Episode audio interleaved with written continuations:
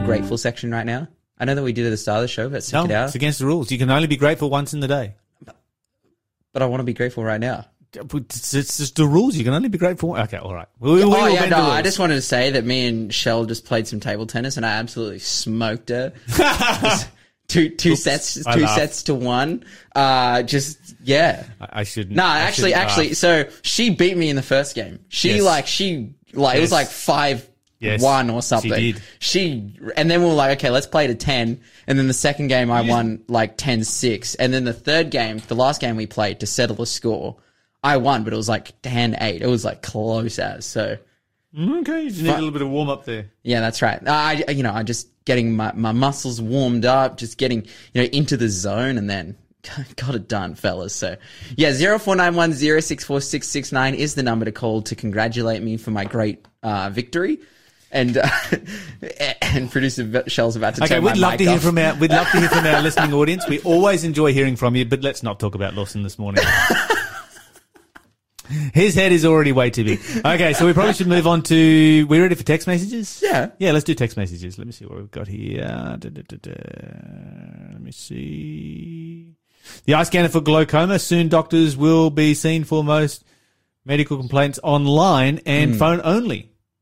This seems to be happening for at least unvaccinated people. I know of a medical practice that have six doctors just for on the phone. Mm. And, and, and the final comment is better than nothing. I actually, my, so my GP that I go to is, you know, ever since the beginning of COVID, they've been allowed to do over the phone consultations. Yes. Whereas before they were never allowed to do that. And to be honest, for a whole bunch of stuff, you know, if, if I want to have a face to face, I can go in and have a face to face. But for a whole bunch of stuff, it's just way more convenient. If I just need to get a prescription, I need to call the guy up and say, "Hey, I need a prescription for that. that, that, that. You've given it to me like you know three or four times before," and he's just like, "Oh yeah, that's fine." Or one time I just needed some medical advice because you know a Hunter Hospital had told me one thing and I didn't understand it, and normally I'd have to make an appointment and go on in there, mm. and just called the guy up. It was the best. Just, you know, Normally not allowed to do that. So there are some advantages to this. you like FaceTime him and you're like, uh, like your hands just about falling off. You're like, hey, is this broken? You're like, Yeah, yeah, yeah, maybe. Okay, so but there's going to be a lot of stuff. There's going to, as as uh, our texter has pointed out, there's going to be a lot of stuff that in the, more and more so in the future we're going to be able to not have to go and see the doctor. right. We can do it over Zoom. We can do it over the phone, whatever it might be. And then they're going to outsource doctor consultations. And then, yeah, It will give you more access to specialists. oh, it would. Mm. Mm. Anyway, attempted murder of daughter. This is sick. Talk about Oof, family breakdown, real religious discrimination. This happens in many faiths. Very sad, but true. This should, this should not happen mm. anywhere at any time whatsoever at all. Well, it's like really this is not religion. This is the opposite of religion. This this is what happens when Satan becomes con- gets control of a person. You can't go you can't go blaming religion for that.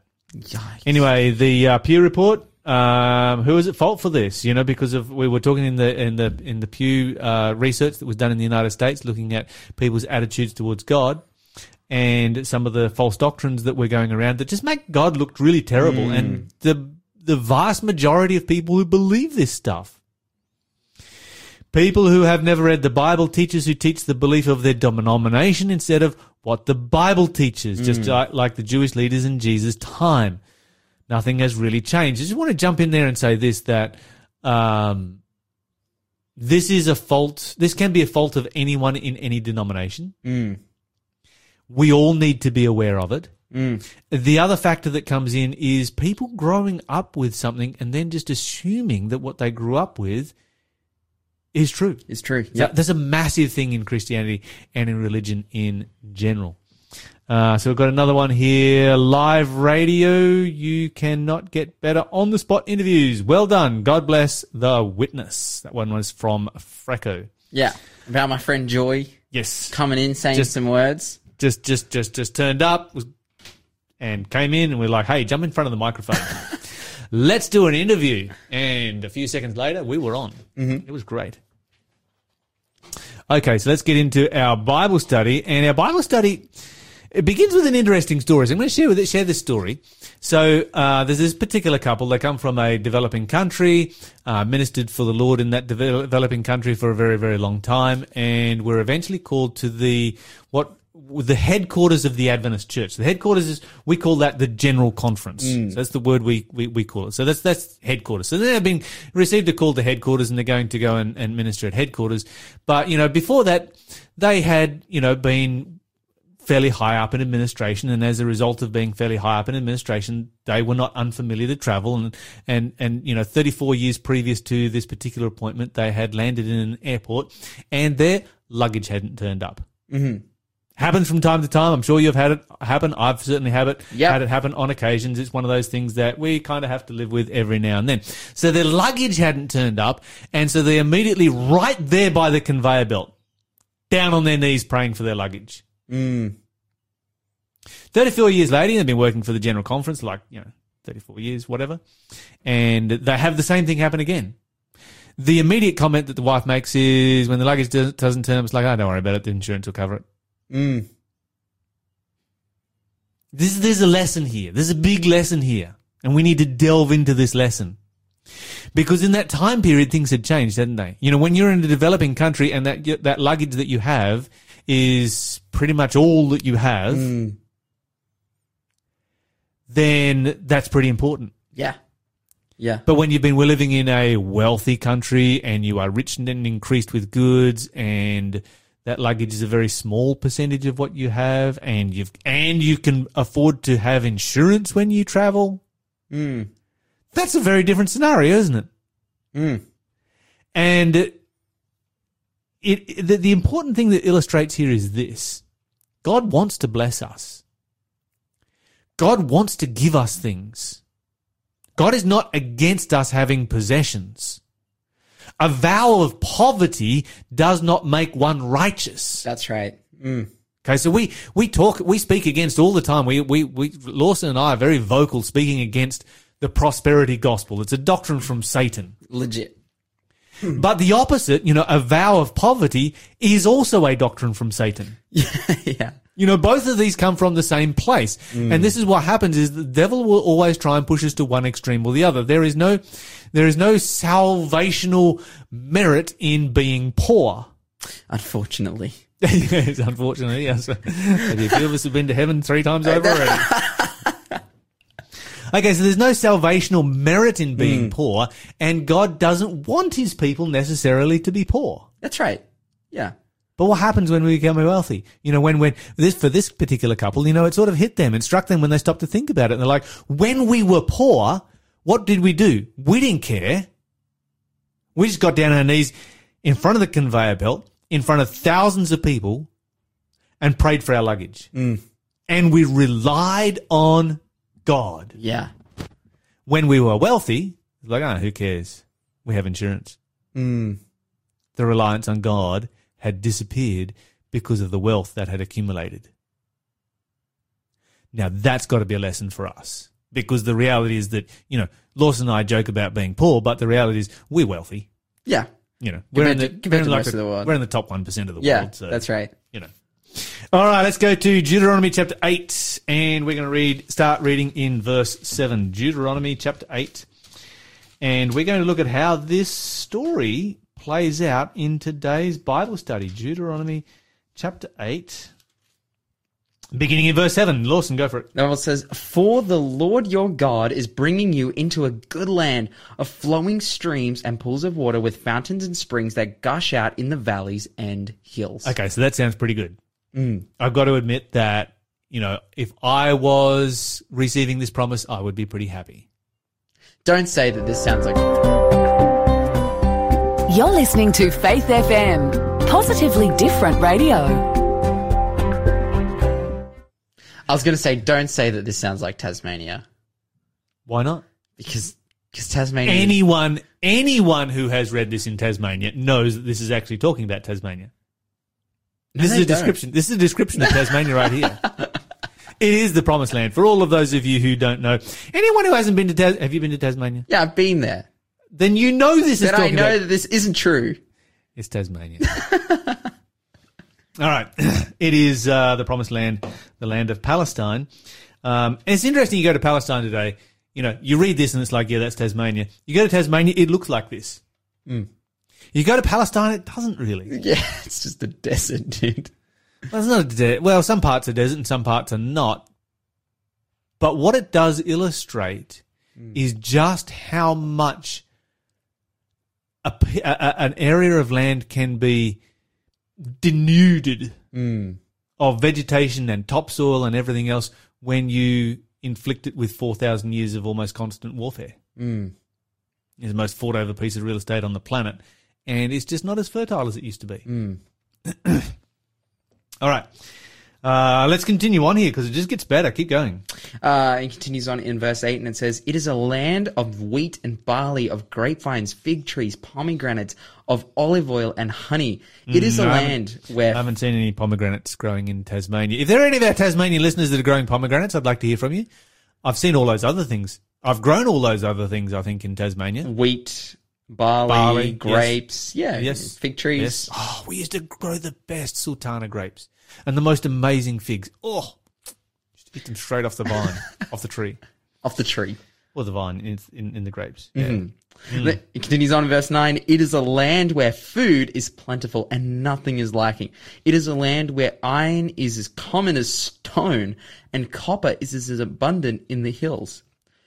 Once again, you go there today, not so much. Yeah. You know, 4,000 years of warfare, 4,000 years of habitation have left their mark. Mm. There's not much, not as much of those kind of things left there. Mm. Ah, indeed. All right. Where, where did we get up to? Continues on in verse 10. It says, When you have eaten your fill, be sure to praise the Lord your God for the, for the good land he has given you. Okay. So here's the lesson right here. When God gives you good things, don't forget God. And mm. how often do we see this happen? Mm. You know, this really speaks to the cycle that we see, you know, where you get people who are at rock bottom and they give their lives to Jesus Christ and their lives are a train wreck and God turns their lives around. And because God has turned their lives around, their children are successful. Mm. And then their children are successful and, and, and, and they become, you know, successful citizens in society and they receive the blessings that come as a result of following God and their children are successful as well. Mm. And because their children are successful, they become wealthy as well. Not just successful, but now they're wealthy. And wealth is starting to accumulate and they start to lose their connection with God. We see it happen over and over and over again. They become kind of slack about, you know, their relationship with God and, you know, church is not as important anymore and God mm. is not as important anymore. And these things are not the highest priority that they used to be. And because they don't make God the first and foremost and greatest prior- priority in their lives, then that becomes reflected in their children. And their children are like, well, if God doesn't make, if, if our parents don't make God a priority, then why should we make God a priority? And they're the ones who wander out of the church. And uh, of course, they're, you know, they've come from successful parents and they're successful in life and they do well. But then the downward slope begins. And over the next three or four generations, they work back down to the point that they originally came from. And you, how many, how many wealthy people have you seen with really, really dysfunctional families and really dysfunctional kids? and kids that get involved in drugs and destroy their lives and are in and out of rehab and turn their lives into an utter and total train wreck. We have seen this over and over and over and over again. It is a cycle that we see very, very sadly in the Christian church. And I'm so glad whenever I see families that have broken this cycle and they're third, fourth, fifth, sixth, seventh, eighth, ninth, tenth generation Christians and they've maintained that Christianity all the way through because they've made God a priority in their lives. Mm.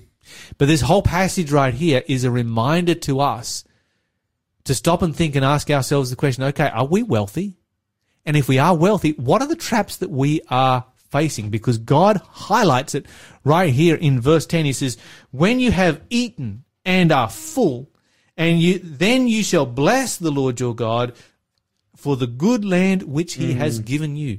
Do we stop to do that? In our world today, do we stop to bless God and to thank Him for all of the blessings that He gives to us? Mm. At the moment, I'm uh, I'm teaching the what we call like the beginner the beginner class you know, at church. So we have what's called Sabbath school. We start off, you know, with our church service, and then afterwards we get together and, and Bible study, small group Bible a study. small group Bible study, and I'm I'm handling the one where it's like brand new people, many of whom like up until this point they've never like prayed before, they've never read the Bible before, and we've been doing a bit of a series um, that has kind of come about just because I've been interested in answering these questions of like what gives God the right to tell us to do things, and so that was like one topic that we did. It's like, whoa, what gives God the right to to tell us to do things? Um, but the last things, the the last subject that we did uh, last week was what gives God the right to ask us to give Him money which is basically talking about tithe and offering and all these different things. Like, wh- why, why does God have the right to, to tell us what we should do with our money or our things? And ultimately, the conclusion that we came to as we study through the Bible is that, well, God not only created and owns everything, but also we can make a strong case that God enables us, like God gives us the ability and skills to be able to earn money so that we uh, have provision that is made for you know because because we can say okay right like God had created everything but I own things. I worked for them. But you even find in the Bible this idea where it's like God enables you gives you the ability to even earn. And so for these guys here when they've come into utter blessing like just like clear as it can be unequivocal blessing that they have received wholly and solely from God when God even goes so far to make the point that even if you worked for this, I enabled you to do so. Like, man, we really have to stop and think like in our lives, in our person, for these guys here and then in our personal lives as well. It's like really the ability that I have to live and to eat and to work and to earn money and buy the things that I want comes from God. And it creates then a cycle in your life of like, okay, if all this comes from God, well then how can I use it to be a blessing to him? Yes. And that's when you will find that you'll be so content with the things that you have and you'll be so content with the life that you're leading because you realize like, man, everything that I'm given by God, no matter if it's a lot or a little, has ultimately enabled me to be a better servant of him. So, oh, it's just the best. Like that is really when you're living your best life. And it reminds me of a song too. I, there's no Bible verse for this. This is, this is like a scripture song and then someone is like a, a scripture song and then someone like added a, a Bible verse in and it's like, it's basically like, um, this last, verse, it's on Psalm 116, but then this last like added in part, it says, you know, help me to repent lest I should forget to sing praise, praise to thy name all, their, all my life. I'm like, hey man, like every time I hear that part, because Psalm 116 is like, God deliver me from evil, like help me, like help me not to die, like all these different things. And it's like, Yeah, because David was, uh, you know, he, he was he was in that situation from time to time. Yeah, he was like, he's like freaking out. It's like, keep me safe from my enemies, da da da. But then, yeah, help, to, help me to repent lest I should forget to sing praise to thy name all, all my life. Like, that is really the situation that we're in. And for David, that looked like God save me from military conflict. But Yes. for us, it looks like, man, we could have nothing. And God would be fully, if we had nothing, God would still be good because he's created us in a world that we can live and survive and we can know him. But the, for the things that we do have, oh man, like it is just f- like a hundred percent fully blessings from him to be used by him. You know, and it's, I, I love, I love talking about this topic, by the way. Yeah, that's if amazing. yes, indeed. No, that's great. And um, you know, the the whole concept of you know God giving us the ability to be able to do these things. You know, God could withhold it from us, and I think mm. to some extent, you know, some of us sort of sit back and we wonder, you know, why am I poor? You know, mm. well, maybe the reason is that if you were wealthy, then you wouldn't know God. Dude, a- amen. You know, I've got a friend who's disabled, mm. and it's a really, really horrific disability. And uh, I've asked him about it many times. You know, he's been able to be a, a, a very, very um, successful person despite his disability. But I've asked him a number of times. You know, where would you be without this dis- without this disability? And he's like, "There's no way that I would be with God." You're listening to the Breakfast Show podcast on Faith FM. Positively different. All right. So, uh, text message says here, I haven't been to Tasmania, but everyone I know who has been has told me they absolutely love it. Ah, well, that's everyone except for me. That will be Um, my next trip. Be- You could go to Delaware instead.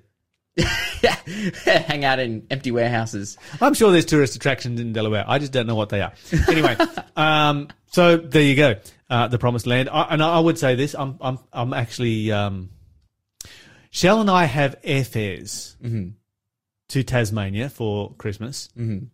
We don't know whether we're going or not. Yeah. but we've bought airfares. Uh huh. We've bought tickets. They're in the ether. They exist. They exist. Uh-huh. Oh, they're, they're, they are real things.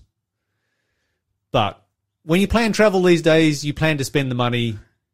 You don't necessarily plan to travel. Yeah, that's right. So right. we've spent the money. Hopefully, we will travel. Mm. Just the nature of uh, the times in which we live. Dude, I'm trying to get down to Melbourne for a week, and it's the same thing. It's like, oh, Lawson, if you go to Melbourne, you realise you're not coming back, right? well, maybe that's what I want. as soon as you go across that border, they're going to slam it shut behind you. And it's like, ha! Throw this guy into in COVID Victorian jail. Victorian prison. Oh, I couldn't imagine anything worse than having to stay away from you, Lyle. Okay, another text message says, this one's a little bit more serious. It says, it's easier for a camel to go through the eye of a needle than a rich man. Um, that is a fact, but that is not what God wants. They should be ha- have been a blessing to the world, but they chose selfishness. And while I was in Jerusalem, some people say this is a myth, but while I was in Jerusalem, I asked our tour guide about this particular one, and he actually showed me what was called the eye of the needle. Um, he showed me an example of it, and it's a very small gate. It's about the size of the door that you would have on the front door of a house, mm-hmm. maybe a fraction bigger. And it's in the main city gate. And so you open that door and you can leave that open at night. It's very easy to defend. It's very easy to guard. You don't have to worry about, you know, a, a foreign army trying to rush it because it's a small spot. And it means that travelers who arrive at the city late at night can gain access to the city and can gain uh, security and safety within the city. And so you can actually get a camel through the eye of a needle because that's what that little gate is called. But to get a camel through the eye of a needle, you actually have to do two things. Number one, you have to unload him. Mm. And number two, you have to get him down on his knees and shuffle him through on his knees. Mm. So you want to get a rich man into heaven? Number one, you got to unload him. Number two, you got to get him on his knees. okay, unload him. Does that mean like make him poor? I'm just, I'm just, I'm just putting it out there. No, the think it's a Bible says that's it's a, good, it's a good illustration. The Bible says, "Lay off every sin and weight that so easily ensnares us." And if wealth is the weight that is so easily ensnaring you and it's leading you away from God, I mean, how many wealthy people do I know? People who were once really devout and really want, loved the Lord, and now that they've got money, they're just far away from God. Hmm. And that's a tragedy. So it can be a trap, and we need to be aware of it, particularly for those of us who are wealthy, not to let that wealth uh, take us away from God. Let's get into where are we up to? Verse 11. Okay, so in verse 10, God says, Look, when you're enjoying all these things, give thanks to me. Verse 11. For oh, but that is the time to be careful. Beware that you, in your plenty, that you do not forget the Lord your God and disobey His commands, regulations, and decrees that I am giving you today. So this is a kind of weird thing. But we see it, we know it, we understand hmm. it. When people become wealthy, they often walk away from God. Hmm. And when they walk away from God, they start breaking the commandments of God. But none of those commandments are bad.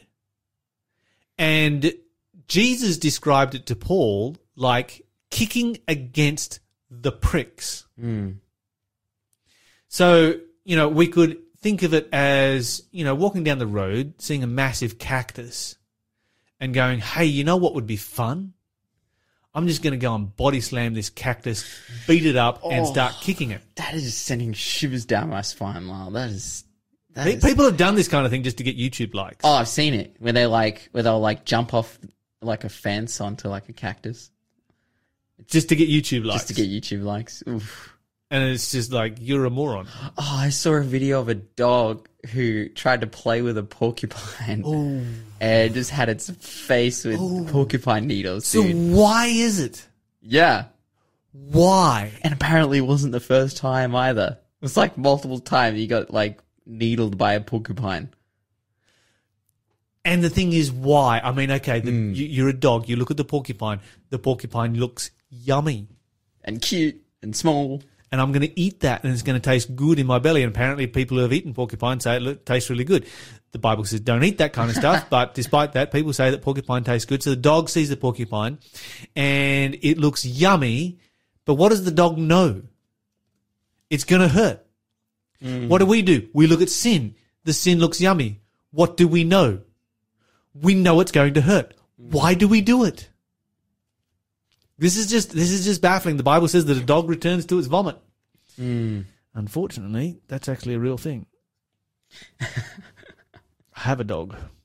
Anyway, we won't go there.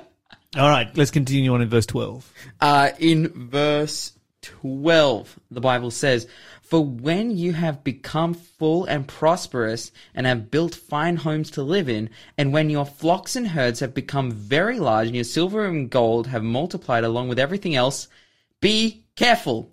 Do not become proud at the time and forget the Lord your God who rescued you from slavery in Egypt. Do not forget that he led you through the great and terrifying wilderness with its poisonous snakes, with its scorpions, and where it is hot as dry, hot and dry, he gave you a wa- water from the rock. He fed you manna in the wilderness and a food unknown to your ancestors. He did this to humble you and test you for your own good. Okay, so you look at this particular passage right here, and you know, this is one of the reasons why God gives them a weekly Sabbath. He gives them yearly festivals like, you know, the Feast of Tabernacles, for instance, which is just old fashioned camp meeting. He mm. gives them things like Passover so that they would remember the Exodus. God gives them as many reminders as He can so that they can remember all of the good things that they have right now, to remember that they were slaves, to mm. remember that they have come out of slavery. You're listening to the Breakfast Show podcast on Faith FM. Positively different. But right now it is time for Question of the day. All right, our question is essentially can Jesus be the begotten Son of God and God the Son at the same time? Okay, so there are a number of passages that we could look at as we delve into this particular subject, but I'm going to start in John chapter 1. So John chapter 1 and verse 1 actually answers the question, then we're going to look at some other sort of really interesting facts in relationship to Jesus as the begotten Son of God, because the fact is, or the facts are, that Jesus was begotten three times. I want you to think about that for a moment. Jesus was begotten three times. We're going to look at it. Okay, but in John chapter 1, the Bible says, in the beginning was the Word. Who's that? That's Jesus. Jesus. Yes. Yeah. And the Word was with God. Yes. Mm-hmm. And the Word was God. Okay, so the, the Bible says in the beginning, there was the Word. That's Jesus. He's with God and He is God. Uh, the same was in the beginning with God. All things were made by Him, and without Him was not anything made that was not made. In Him was life, original, unborrowed, underived. That's me adding that in there. Um, but in Him was life, and the life was the light of men. Okay, so when we go down through this, we find that in the beginning there was the Word, the Word was God, and the Word was with God. Therefore, we have more than one member of the Godhead. Very, very clearly. The Bible makes that abundantly clear. You hmm. have the Word who was God, you have the Word who was with God. Therefore, there is at least one other being there that is also God. Now, if we, we look at the rest of the Bible, we find that includes the Father, the Son, and the Holy Spirit. Okay, so being begotten or not being begotten makes no difference to whether he is God or not. He never ceases to be God. Um, once he has been begotten, he was God before he was begotten. So let's talk about being begotten then and the three begottens of God. Of course, the first and most obvious one that we need to look at is the incarnation. And so if we go over to Colossians, and we'll go here to Colossians chapter 1, and uh, in, let me see here, verse 15, the Bible talking about Jesus says, who is the image of the invisible God, the first begotten of every creature. And so some people will read that particular verse right there and they say, okay, well, that simply means that Jesus, out of all of the uh, things that have been created, Jesus is the first one that was created. And that's because they use the word first in the context of chronology. But the Bible often uses the first outside of the, chrono- the context of chronology, as we do. Think about this one, Lawson. Uh, who is who is the first lady of the United States? Uh, right now, Yes, Joe Biden's wife. Mrs. Biden. Mm-hmm. She's the first lady of the United States. Are you sure? Are you sure there was no ladies in America before her? Uh, um, you know what? Yeah, there wasn't. She's she was the first All one. right, you're going to stick by this. You're going to you're going to you're going to hang your life on it, and I That's and I right. find people who will hang their life on it right here, and they'll say that's it. Jesus was the first one who was ever who was ever born. Mm. And they'll hang their life on it just in the same way as you're hanging your life on Mrs. Biden being the first woman that ever existed in the Yep. United States. Uh-huh. Okay, the word first doesn't assume chronologically. Mm. Context is what gives you whether it's chronological or not. Mm. And the context of speaking about the First Lady of the United States shows that she is not first chronologically, she is first in preeminence because she is married to the President of the United States. yes. Okay, so was Jesus born? Well, he became a person. Yes, he was born in the incarnation. Yep. Um, about 4 BC. Uh huh. So Jesus was born 4 BC in the incarnation. So Jesus was born. Was there anybody more important than Jesus who was ever born? Mm. No. No. He was the most important person who was ever born. Therefore, Jesus is first in preeminence. That's very clear. And we gain that from the context because in verse 17 it says, He is before all things. Now that can't be the case if he has a beginning. Because if Jesus has a beginning, if he is a recipient of life, then he cannot be before all things because the Father is before him. Yes. So he has to be equal with the Father in existence for verse 17 uh, to be correct. So verse 17 gives you your context as to which kind of first is being used. All right, so there's uh, one incarnation, one, one uh, begotten of Jesus, one place in which Jesus is begotten. He's begotten at the incarnation. Then we go to Revelation chapter 4 verse, sorry, Revelation chapter 1 verse 4 and 5. It says, John to the seven churches which are in Asia, grace and peace uh, from you, from him which was, is, and is to come. There's, there's your first person. And from the seven spirits, that's the Holy Spirit. And from Jesus Christ. So you've got him which was, is, and is to come, and the Holy Spirit, and Jesus Christ. That's your three persons of your Godhead right there. It goes on and says, who is the faithful witness and the first begotten of the dead. Okay, so was Jesus brought forth from the dead? Yes. Yes. Was he the first person resurrected from the dead? Yes. No. No. Uh, we could make a whole list. We've got Moses. We've got the Shunammite son. We've got the man who landed on Elisha's bones. We've got the widow of Nain's son. We've got Lazarus. We've got Jairus' daughter, all resurrected from the dead before Jesus was. Yes. So very clearly, the Bible is not speaking about him being the first brought forth from the dead, the first begotten of the dead chronologically. Yes. But Was anybody greater than Jesus ever resurrected? no. Because he is God. Mm-hmm. Okay. All right, so there's our second one. Our third one is based on the principle that we spoke about, I think, yesterday, where the promises of God are always so sure that they are counted as present reality. So the Bible says that uh, Jesus was crucified before the foundations of the world. In other words, the plan of salvation was there before the foundations of the world. But we hmm. know that he was crucified in AD 31. The Bible says you accept Jesus Christ, you have eternal life. But we know that there is a resurrection, which means that there is also a death. Hmm. Okay, but the promises of God are so sure they are present reality. So the question that then comes up is, is, is really quite simple. Has there ever been a time when Jesus was not crucified? The answer based on the promises of God is no, because the hmm. plan of salvation has always been there.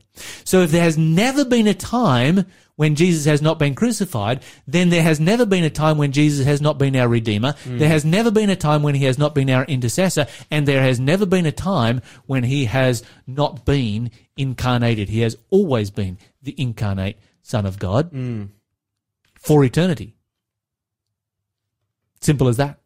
Equal in existence to the Father. So don't forget to talk faith, to live faith, to act faith, because when you do so, you will grow strong in Jesus Christ.